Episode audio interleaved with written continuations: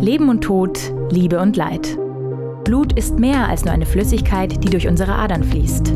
Sie durchdringt alle Bereiche des Lebens. Von Medizin über Verbrechen bis hin zur Kunst. Eigentlich fließt Blut durch die ganze Gesellschaft. Wir haben viele Spuren verfolgt, mit interessanten Menschen geredet und verschiedene Orte besucht, um alle Facetten dieser roten Flüssigkeit zu erkunden. Das ist Blutrauschen, der blutige Podcast. Heute mit dem Thema Versuchter Mord mit Blutverdünner Markumar. Der fast perfekte Mord, der an den Hauptkommissaren Eisenried und Meili des Kommissariats in Landshut scheiterte. Eine Krankenschwester hatte 2015 versucht, ihren Ehemann mit dem Blutverdünner Makumar zu töten. Im Rahmen der Ermittlungen deckten die Kommissare und ihre Kollegen mehrere Kuriositäten auf. Weder wollte das Opfer so recht kooperieren, noch sprach die Täterin mit den Ermittlern. Eineinhalb Jahre lang puzzelten die Polizeibeamten an diesem schwierigen Fall, bis es zur Gerichtsverhandlung kam. Die Angeklagte Maria A. wurde zu elf Jahren Haft verurteilt. Eben nur fast perfekt. Warum und wieso kläre ich heute mit dem Hauptkommissar Stefan Meili. Herr Meili, wir wollen heute über die Ermittlungen der Polizei, aber vor allem über Ihre Eindrücke und Erfahrungen mit dem Fall sprechen. Danke, dass Sie sich heute Zeit für uns und Blutrauschen genommen haben. Vielen Dank, Frau Wittmann, und ein herzliches Grüß Gott hier bei der Kripo in Landshut. Gehen wir ins Jahr 2015 zurück. Das Opfer wurde ins Krankenhaus eingeliefert. Die Klinik verständigte die Polizei. Der Verdacht fiel schnell auf die Ehefrau des Opfers, Josef A. Wie das? Bei den ersten Gesprächen des Klinikpersonals mit dem Opfer hat dieser selbst gesagt, dass, Zitat, da kommt ja nur meine Frau in Frage, Zitat Ende. Und im ersten Vernehmungsgespräch mit ihm hat er auch mir gegenüber geäußert, dass nur zwei Personen überhaupt in Frage kämen. Das wäre, wie bereits erwähnt, seine Ehefrau und die Putzfrau, die bei ihm einmal oder zweimal in der Woche tätig ist. Nur diese hätten die entsprechende Nähe, um ihm geheim irgendwelche Dinge unterzujubeln oder beizubringen. Und er selbst hat die Putzfrau komplett ausgeschlossen, da diese ganz offensichtlich überhaupt kein Motiv für so eine Tat hat. Somit hat sich das Ganze auf seine Ehefrau fokussiert. Wie sind Sie dann konkret vorgegangen? Äh, nun, da hat eines das andere ergeben. Äh, vorausschicken muss man hier, dass ähm, bereits einige Tage vergangen waren seit der Einlieferung des Opfers in das Krankenhaus, bis äh, die Klinik wirklich 100%ig sicher war, dass der Mann tatsächlich hochgradig mit Mercomar, also dem Wirkstoff Phenprocomon, vergiftet ist. Erst dann sind wir hinzugezogen worden. Wir ähm, haben dann mit den ganz normalen Maßnahmen begonnen Umfeldermittlungen, das heißt äh, Abklopfen der polizeiinternen Datenbestände, was geht zu den verschiedenen ähm, Protagonisten an Informationen her. Und ähm, eines der wichtigsten Dinge war natürlich dann am Folgetag die erste Vernehmung des Geschädigten und die Vernehmung des Klinikpersonals, die uns äh, das alles geschildert haben, wie das abgelaufen ist. Also Sie haben das Opfer Josef A. befragt. Wie hat er sich verhalten? Er war zum einen sehr auskunftsfreudig und äh, hat eigentlich auf alle Fragen geantwortet. Äh, wie sich äh, deutlich später herausgestellt hat, hat er aber mit bestimmten Dingen über den Berg gehalten. Er hat äh, zu uns gesagt, er würde seine Frau ganz sicher nicht verdächtigen und würde ihr sowas zutrauen. Wie mir Monate später im Zuge der Ermittlungen klar geworden ist, hat er uns da angelogen. Er wusste zu dem Zeitpunkt schon äh, sehr sicher, dass seine Frau dahinter steckt. Später hat er dann nicht mehr gesprochen. Warum nicht? Ähm, er war verschiedentlich eingestellt uns gegenüber. An einigen Tagen hat er uns bereitwillig Auskunft gegeben und hat mitgewirkt bei den Ermittlungen. Dann wieder hat er blockiert und zwar immer dann, wenn etwas gegen seinen Willen gegangen ist. Er wollte mehr oder weniger die Kontrolle behalten über das, was die Polizei erfahren darf und was nicht. Hintergrund äh, sind äh, einige pikante und prekäre Dinge, die im Zuge seiner diversen Damenbekanntschaften abgelaufen sind und äh, die wollte er halt nicht, dass diese Informationen an die Polizei gelangen, auch wenn aus meiner Sicht nichts wirklich Strafrechtliches dabei war. Ich würde gerne an den Tag der Festnahme von Maria A., der Täterin, äh, zu sprechen kommen. Beschreiben Sie mal, wie war das? Die Festnahme selber habe nicht ich gemacht, sondern zwei Kollegen, mehr oder weniger in meinem Auftrag oder im Zusammenwirken eben. Ähm, es war klar und aus Informationen des Opfers Josef haben wir eben gewusst, dass die Dame am Freitag, das ist ein Tag nachdem wir davon erstmalig erfahren haben, spät nachmittags äh, ihn besuchen wollte im Klinikum in Landshut. Äh, die Zeit war auch klar, äh, 20 Uhr abends und ein äh, Team zweier Kollegen von mir hat sich eben postiert in dem Gang äh, vor dem Krankenzimmer des äh, Opfers und hat die Dame dann abgefangen, hat ihr dann mitgeteilt, dass sie zur Kripo nach Landshut mitgenommen wird. Dort ist sie dann zu mir ins Büro gebracht worden ähm, kommen wir nochmal zurück. Wissen Sie, wie sie reagiert hat, also äh, die Täterin, als die zwei Kollegen sie festgenommen haben? Ich war da ja selber nicht dabei. Ich habe mir äh, sagen lassen, dass sie einigermaßen erstaunt äh, reagiert hat äh, und äh, spontan Dinge geäußert hat, wie sie können sich das nicht erklären. Und ähm, irgendwann ist auch der Satz gefallen, nur weil ich Krankenschwester bin, werde ich da gleich verdächtigt. Dieses Auftreten äh, hat sich dann nahtlos auch in den Bereich hinübergezogen, als sie dann bei mir im Büro gesessen ist. Sie wirkte unnahbar, ähm, eine Person vom Verhalten her, denen, der man ein solches äh, Tun, eine solche, eine solche Tat überhaupt nicht zutrauen würde. Ähm, sie konnte da also, wie sich später im Zuge der Ermittlungen herausgestellt hat, sie konnte also sehr hervorragend Theater spielen und äh, sich als eine Person geben, äh, der man das in 100 Jahren nicht zutrauen würde was sich aber natürlich als falsch herausgestellt hat. Wie war denn die Verhörsituation und welche Strategie haben Sie verfolgt, dass sie vielleicht doch noch was sagt? Eine Strategie ist hier der verkehrte Punkt. Ich ähm, kann die Rechte eines Beschuldigten nicht beschneiden. Wenn sie sagt, sie möchte keine Angaben machen, dann äh, kann ich sie nicht durch Tricks oder durch Zwang dazu bringen, dass sie dennoch irgendetwas sagt. Äh, das deutsche Recht sieht das nicht vor und ich denke, das will man auch gar nicht. Es ist ihr gutes Recht, erst einmal zu schweigen, was sie auch getan hat und äh, sich rechtsanwaltlich vertreten zu lassen. Andere beschreiben sie als freundlichste Person und als eine schillernde Persönlichkeit. Wie würden Sie sie beschreiben dann? Genauso? Nun, ich habe ja privat wenig mit ihr zu tun gehabt, eigentlich überhaupt nichts. Deshalb kann ich das nicht beurteilen. Ich kann nur so viel sagen, dass äh, sehr viele in den ganzen Ermittlungsvorgang, die ich vernommen habe, ähm, baff erstaunt, um nicht zu sagen völlig überrascht waren, dass äh, diese Dame jetzt mit solchen Tatvorwürfen in Verbindung gebracht wird, weil niemand ihr das zugetraut hat. Man hat äh, von allen Seiten nur Dinge gehört wie, das ist die freundlichste und hilfsbereiteste Person, die es gibt. Die Maria macht so etwas nicht und äh, Dinge in diese Richtung eben. Sie konnte also, ob echt oder nur gespielt, bei jedem den Eindruck äh, erwecken, dass sie die liebenswerteste Person ist, die man sich nur vorstellen kann. Die Täterin saß dann also in U-Haft äh, nach dem Verhör und dann kamen die ersten schlagkräftigen Beweise. Was ist als nächstes passiert? Die Ermittlungen äh, sind einfach peu à peu weitergegangen. Es hat hier eines das, anders, das andere ergeben. Äh, große Sache war natürlich, dass ähm, im Zuge der Festnahme von der Dame im Klinikum ihre beiden Mobiltelefone sichergestellt worden sind und ihre Schlüsselbunde. Äh, aus den Mobiltelefonen haben sich etliche Kontakte ergeben, die sie angerufen hat und von denen sie angerufen worden ist.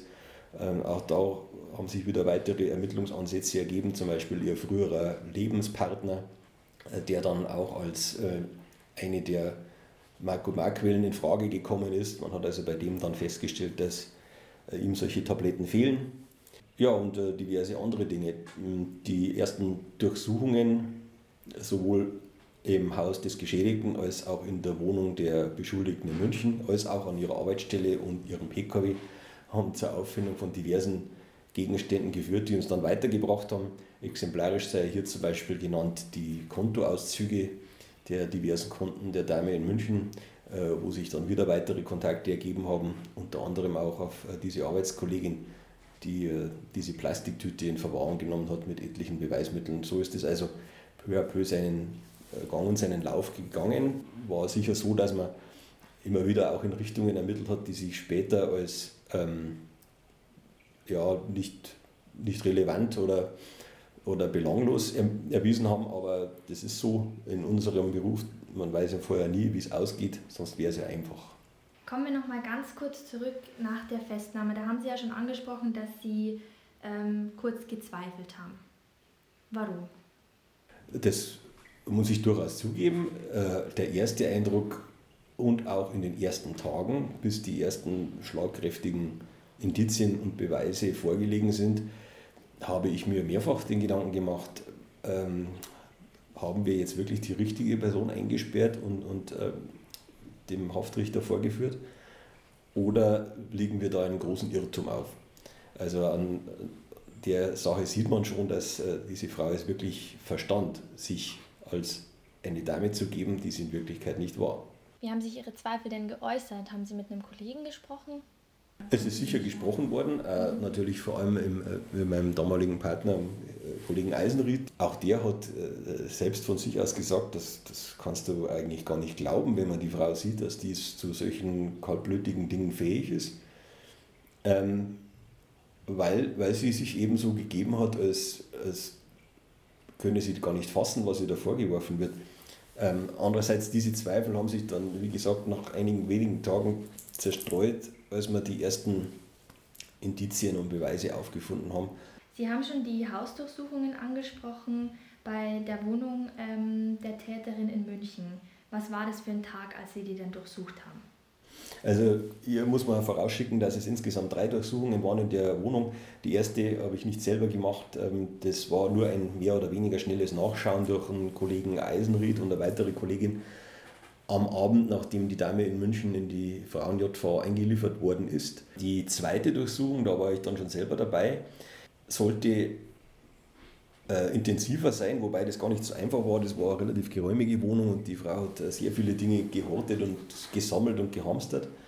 Ähm, da sind dann äh, deutlich mehr Dinge sichergestellt worden. Unter anderem habe ich auch den, äh, diesen Mörser entdeckt, äh, der sich danach als wichtiges Beweismittel herausgestellt hat, mit dem also, wie sich ähm, herausgestellt hat, Makoma und auch Midazolam, also ein Schlafmittel, gemörsert worden ist. Das, nehmen wir es mal Königsbeweismittel, haben wir aber bei dieser zweiten Durchsuchung immer noch nicht aufgefunden.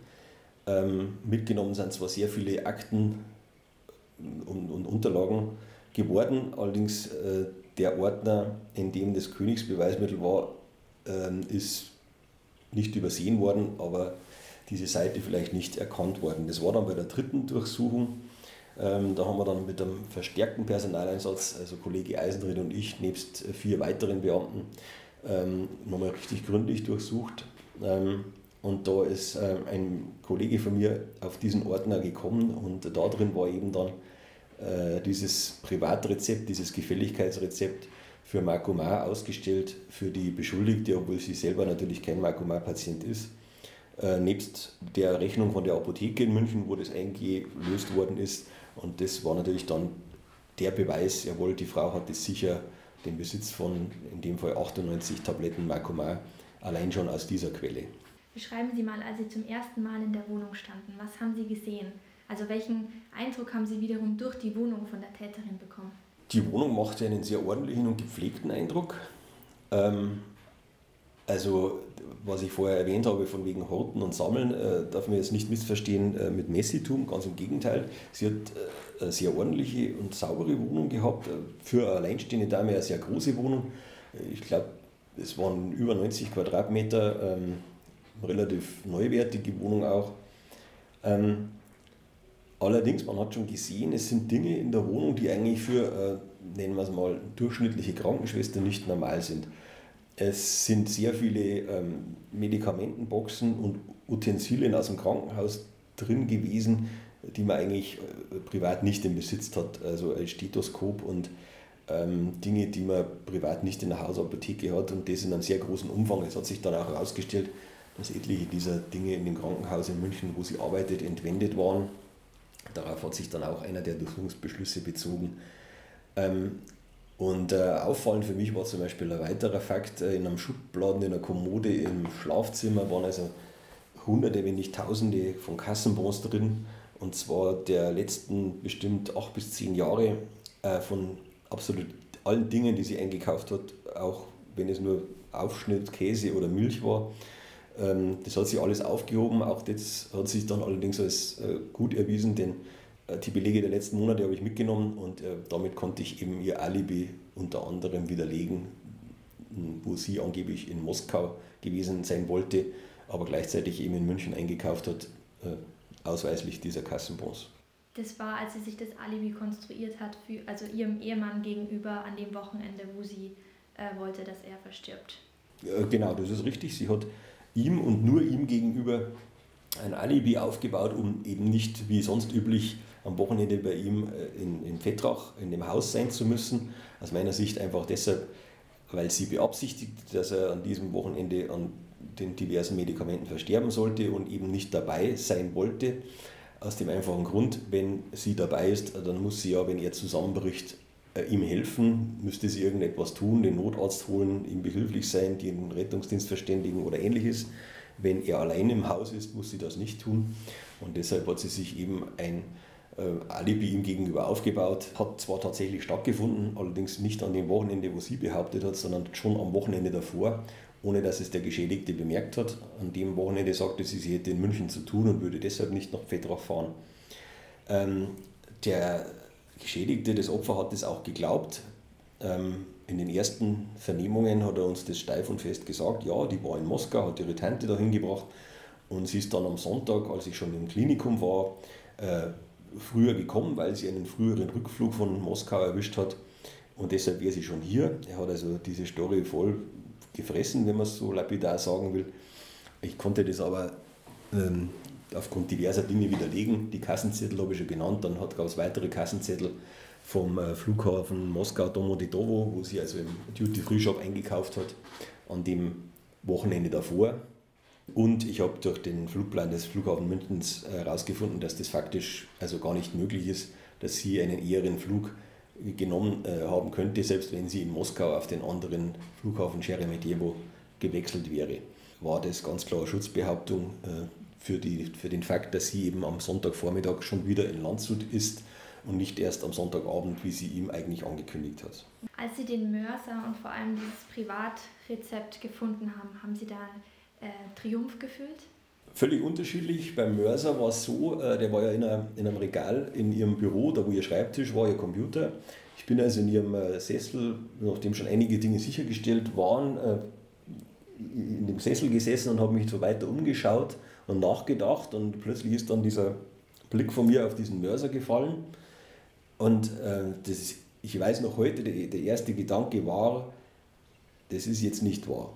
Das ist ja wie im Film, das glaubst du ja nicht. Ein, ein medizinischer Mörser, also äh, es ist kein Küchenmörser zum Pfeffermörsern oder ähnliches gewesen, sondern tatsächlich ein weißer medizinischer Mörser, nebst Pistil, das ist dieser Stößel, den nennt man so, steht da im Regal neben diversen Dekoartikeln. Und ich habe mir noch gedacht, also das gibt's doch nicht. Hat die ihm wirklich vielleicht irgendwas ins Essen gemischt und davor gemörsert? Ich habe dann gesagt, schaden kann es auf keinen Fall, das schauen wir uns mal an. Ich habe also spurenschonend das Ding sichergestellt, um also keine DNA aufzutragen oder irgendwelche Spuren dazu verwischen. Und äh, siehe da, die toxikologische Untersuchung von dem Mörser, obwohl er abgewaschen war, hat dann ergeben, ja, es ist Makoma damit gemörsert worden und auch Schlafmittel, also Midazolam. Obwohl er abgewaschen war. Die äh, Fähigkeiten der Toxikologie sind da enorm.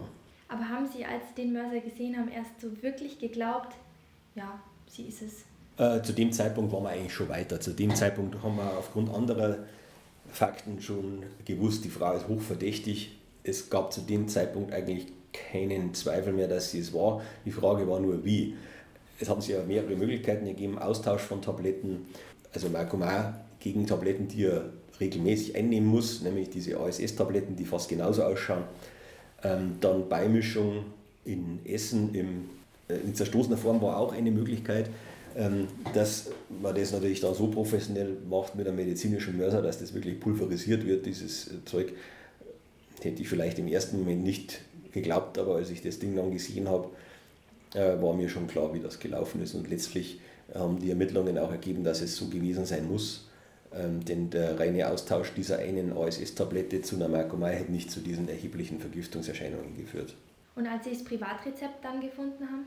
Das war so, dass äh, einer äh, der Kollegen, damals noch Praktikant, äh, diesen Ordner durchgeschaut hat und in der Klarsichthülle findet er also tatsächlich dieses Rezept und ähm, die dazugehörige Rechnung, also der Beweis, dass es auch eingelöst worden ist.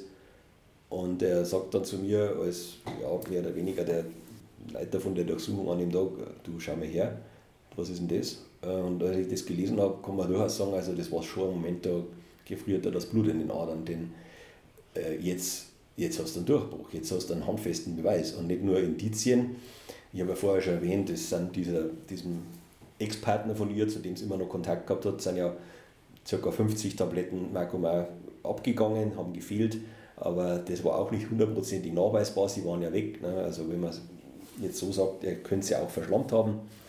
Aber hier hat man einen schlagkräftigen Beweis gehabt, jawohl, die Dame hatte 98 Stück Marcomar im Besitz und hat sie sich in der Apotheke geholt. Das war ja auf sie ausgestellt, das Rezept. Äh, und äh, das kann man durchaus als Durchbruch bezeichnen. So einen Fall hat es in Landshut ja noch nicht gegeben, oder?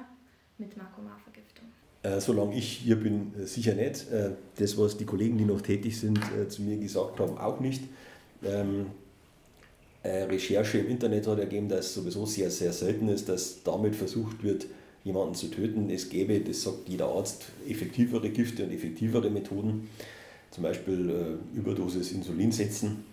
Aber äh, man muss natürlich schon sagen, aus Sicht äh, der Täterin war das eigentlich keine schlechte Wahl, äh, denn sie wusste sehr gut um Medikamente Bescheid und wusste auch, was der der Geschädigte regulär für Medikamente einnimmt, nämlich unter anderem, wie bereits erwähnt, ASS und Allopurinol. Und zu beiden besteht ähm, nach meinen Recherchen eine Kontraindikation zu Marcomar. Das heißt, auf gut Deutsch, man soll keinesfalls beides zusammen einnehmen, weil sonst eine erhebliche Wirkungsverstärkung vorliegt und das nicht mehr kontrollierbar ist.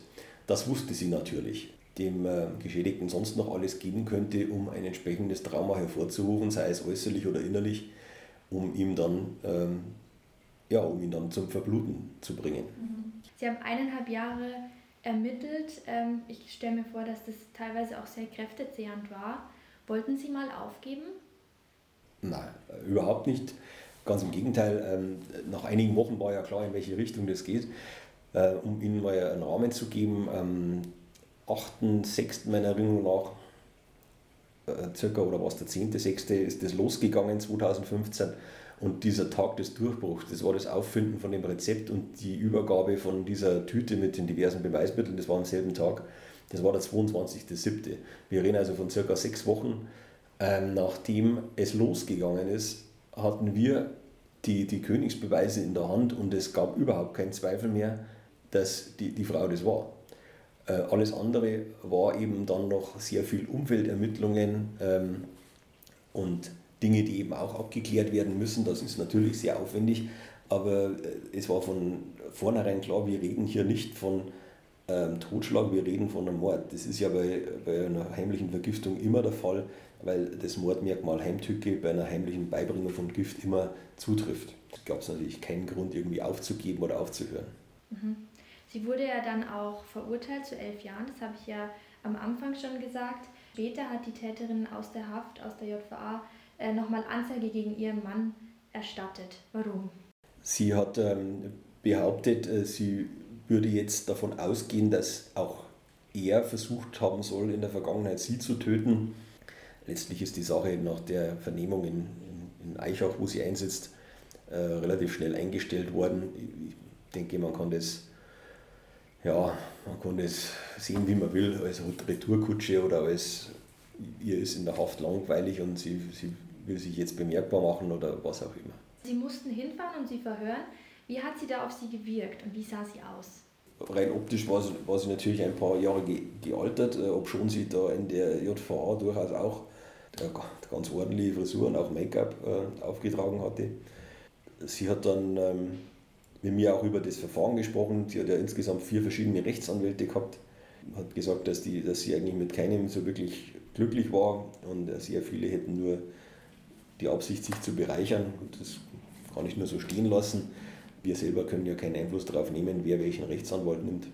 Ein Satz ist mir noch in Erinnerung, ähm, der auch dazu passt, was, sie, was ich anfangs sagte, diese unnahbare Art, die hatte sie immer noch drauf und sie sagte also, äh, sie werde auf keinen Fall diese Strafe hier absitzen. wenn äh, Deutschland sie nicht rauslassen würde, dann äh, würde, sie, äh, würde sie da über Russland gehen oder über den Europäischen Gerichtshof, über Brüssel. Und äh, die würden schon dafür sorgen, dann, dass sie hier aus dem Gefängnis entlassen wird. Ich kann das nur unkommentiert stehen lassen. Natürlich steht der Frau der Rechtsweg offen, inwieweit das äh, vom Erfolg gekrönt sein wird. Das denke ich mal steht auf einem anderen Blatt. Ein schlechtes Gewissen oder Reue konnten Sie nicht sehen? Äh, nein, ganz im Gegenteil. Sie machte nach wie vor Angaben in die Richtung, dass das alles frei erfunden wäre. Und zwar von, von den Geschädigten. Der wollte sie irgendwie loswerden und hätte da ein Komplott angezettelt, wodurch es eben so ausschauen soll, dass sie versucht haben soll, ihn umzubringen. Auch diese Angabe kann ich nur so stehen lassen. Gibt es Lehren, die Sie für das Kommissariat in Landshut oder für die bayerische Polizei im Allgemeinen ziehen konnten? Ich denke, dass die, die, die Hauptlehre aus der Geschichte die ist, hinsichtlich der, der Einsatzkräfte, sei es die uniformierte Polizei oder dann die ersten Einsatzkräfte der, der Kripo, dass man sich nicht von ähm, vermeintlich sicheren Hinweisen auf einen natürlichen Tod ablenken lassen sollte. Aber wenn ein Gift halt, so wie Marcomar, nur zeitversetzt wirkt, zwei Tage im Nachhinein, dann äh, spielt diese vermeintlich sichere Verschlusssituation auch keine Rolle mehr. Und das ist eben eine der wichtigsten Lehren aus meiner Sicht. Also ich denke, man kann da schon sehr viel Aufklärungsarbeit betreiben und vielleicht den ein oder anderen sonst nicht erkannten Giftmord oder versuchten Giftmord aufdecken. Mhm. Sie haben ja eben gesagt, es war der fast perfekte Mord. Hätte das Opfer nicht selber den Notarzt gerufen und wäre ins Krankenhaus eingeliefert worden, ähm, dann hätte die Frau wahrscheinlich einfach den Hausarzt informiert ähm, und der hätte mit hoher Wahrscheinlichkeit den natürlichen Tod festgestellt. Davon muss man leider ausgehen, äh, ohne dem, dem Hausarzt einen Vorwurf zu machen, denn der, der Mann hatte ja auch äh, schon gesundheitliche Probleme im, Vor im Vorfeld. Ähm, er hatte äh, zwei Stents am Herzen, wenn ich mich recht erinnere, und ähm, nahm eben auch diverse Medikamente ein. Und äh, in dem Alter einen, einen, zweiten Herzinfarkt zu erleiden, ist nichts Außergewöhnliches. Und ich denke, das war ja genau der Grund, warum sie diejenige sein wollte, die ihn morgens findet, um eben dann gegenüber dem Hausarzt entsprechende Angaben machen zu können. Sie war ja selber aus dem medizinischen Fach und wusste genau, was sie sagen müsste, nämlich dass er Schmerzen im linken Oberarm hatte, was immer so ein Vorzeichen ist für einen Herzinfarkt, und dass er schon äh, die ganze Woche nicht äh, gut beieinander war und ähnliche Dinge.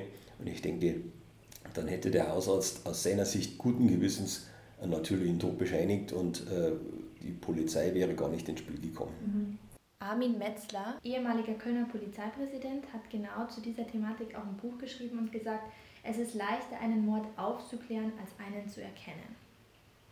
Das ist sicher richtig. Es gibt noch andere Sprichwörter in die Richtung, die ich ja in meiner Ausbildung gehört habe, die besagen, wenn an jedem Grab auf Deutschlands Friedhöfen äh, eine 100 Watt Birne brennen würde, äh, wo ein Ermordeter drin liegt, was gar nicht erkannt worden ist, dann hätten wir hell erleuchtete Friedhöfe. Und ich denke, so weit entfernt ist man davon nicht. Speziell dieser Fall hat mir gezeigt, wie äh, nah der sogenannte perfekte Mord ähm, ist, insbesondere wenn es um Gift geht. Und ich sage immer wieder, viele, ich sage ganz einfach, der perfekte Mord ist der, wo niemand erkennt, dass es ein Mord ist. Und das ist wahrscheinlich leider im Bereich des Giftmords sehr oft der Fall, insbesondere bei älteren Personen, die vielleicht, nehmen wir es mal, lästig oder unangenehm werden, sei es, weil sie sehr viel Geld kosten im Pflegeheim, sei es, äh, weil sie altersbedingt ähm, Verhaltensweisen zeigen, die den Angehörigen halt zur Last fallen. Und ähm, bei entsprechend lebensalten Personen fällt es halt dann nicht auf, wenn er, er oder sie morgens mal tot im Bett liegt.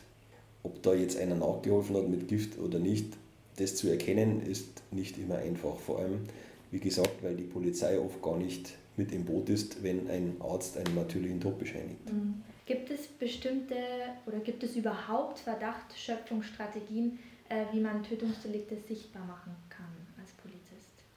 Wenn Sie da eine Strategie hätten, die immer funktioniert, dann äh, würden Sie mit Sicherheit mit einem hohen Dienstgrad bei uns eingestellt. Ein Schema F, um etwas zu erkennen oder nicht zu erkennen, das gibt es nicht. Jetzt möchte ich zuletzt nochmal auf unseren Fall äh, zu sprechen kommen. Hatten Sie mal Mitgefühl mit der Täterin? Nein, sowas habe ich grundsätzlich überhaupt nicht. Äh, ich bin gehalten und das ist auch mein Selbstverständnis, dass ich neutral ermittle und sämtliche Gefühle meinerseits für irgendjemand, sei es der Geschädigte oder die Beschuldigte, ähm, sind da viel am Platz. Wenn ich Gefühle für jemanden zeigen würde oder hätte, dann würde ich nicht mehr neutral ermitteln. Aber es wäre ja auch menschlich. Es, es wäre sicher menschlich und natürlich redet man im Kollegenkreis, was mag die gute Frau bewogen haben, so eine doch krasse Tat planmäßig durchzuführen. Und dann fragt man sich natürlich schon, ja, warum hat sie so einen Ärger auf ihn und so weiter, was liegt davor? Reden wir hier von Habgier oder in dem Fall äh, die diversen Damengeschichten. Aber Mitgefühl, warum? Sie hätte sich ja aus dieser, wenn es denn so ist, wie sie glaubt, misslichen Situation auch anders entfernen können, nämlich einfach durch eine Scheidung äh, und äh, sie geht wieder, wieder ihren eigenen Weg. Und sie zeigt ja auch kein Mitgefühl. Das ist richtig. Aus, aus ihrer Sicht war ja auch der hier Geschädigte schuld an dem Scheitern der Beziehung. Inwieweit das stimmt oder nicht stimmt, ich kann in die beiden nicht reinschauen und was da alles abgelaufen ist. Äh, sie sagen mir auch nicht alles. Ich kann mich nur auf die objektiven Tatsachen und Beweise konzentrieren. Abgesehen jetzt von ähm, unseren Gesprächen oder den ähm, Vorträgen, die Sie halten, denken Sie noch an den Fall? Der Fall ist äh, bis heute allgegenwärtig. Unter anderem heute, fünf Jahre danach, unterhalte ich mich mit einer Studentin aus Passau darüber, weil es halt ein sehr interessanter Fall ist. Äh, und es ist, es ist natürlich schon, das kann man jetzt schon sagen, ein Highlight meiner gesamten Karriere. Ich denke nicht, dass ich, dass ich noch viele Fälle bearbeiten werde, die so voluminös, also von der, vom Arbeitsaufwand her sind äh, und auch von, von den äh, Charakteren der Protagonisten, wenn man so will. Also einer der Leitsätze ist auch für, für einen TV-Krimi zu dick aufgetragen. Ähm, das haben wir beim, nach einigen Wochen des Ermittelns, äh, der Kollege Eisner und ich, gesagt, Mensch, ähm, diese Akte, die könntest du an ZDF übergeben, dann können die einen Krimi draus drehen und ich weiß nicht, was ich oder er, wir haben dann gesagt, äh, nein, ich glaube, das wird zu dick aufgetragen, da wird der Zuschauer sagen, sowas gibt es ja gar nicht. Und jetzt liegt tatsächlich so ein Fall wirklich vor und ähm, ja, da kannst du nur staunen.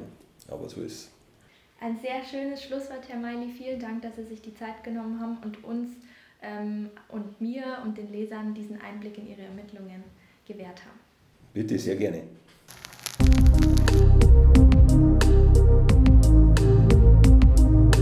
Das war Blutrauschen der Podcast der Journalismus Masterclass 2020.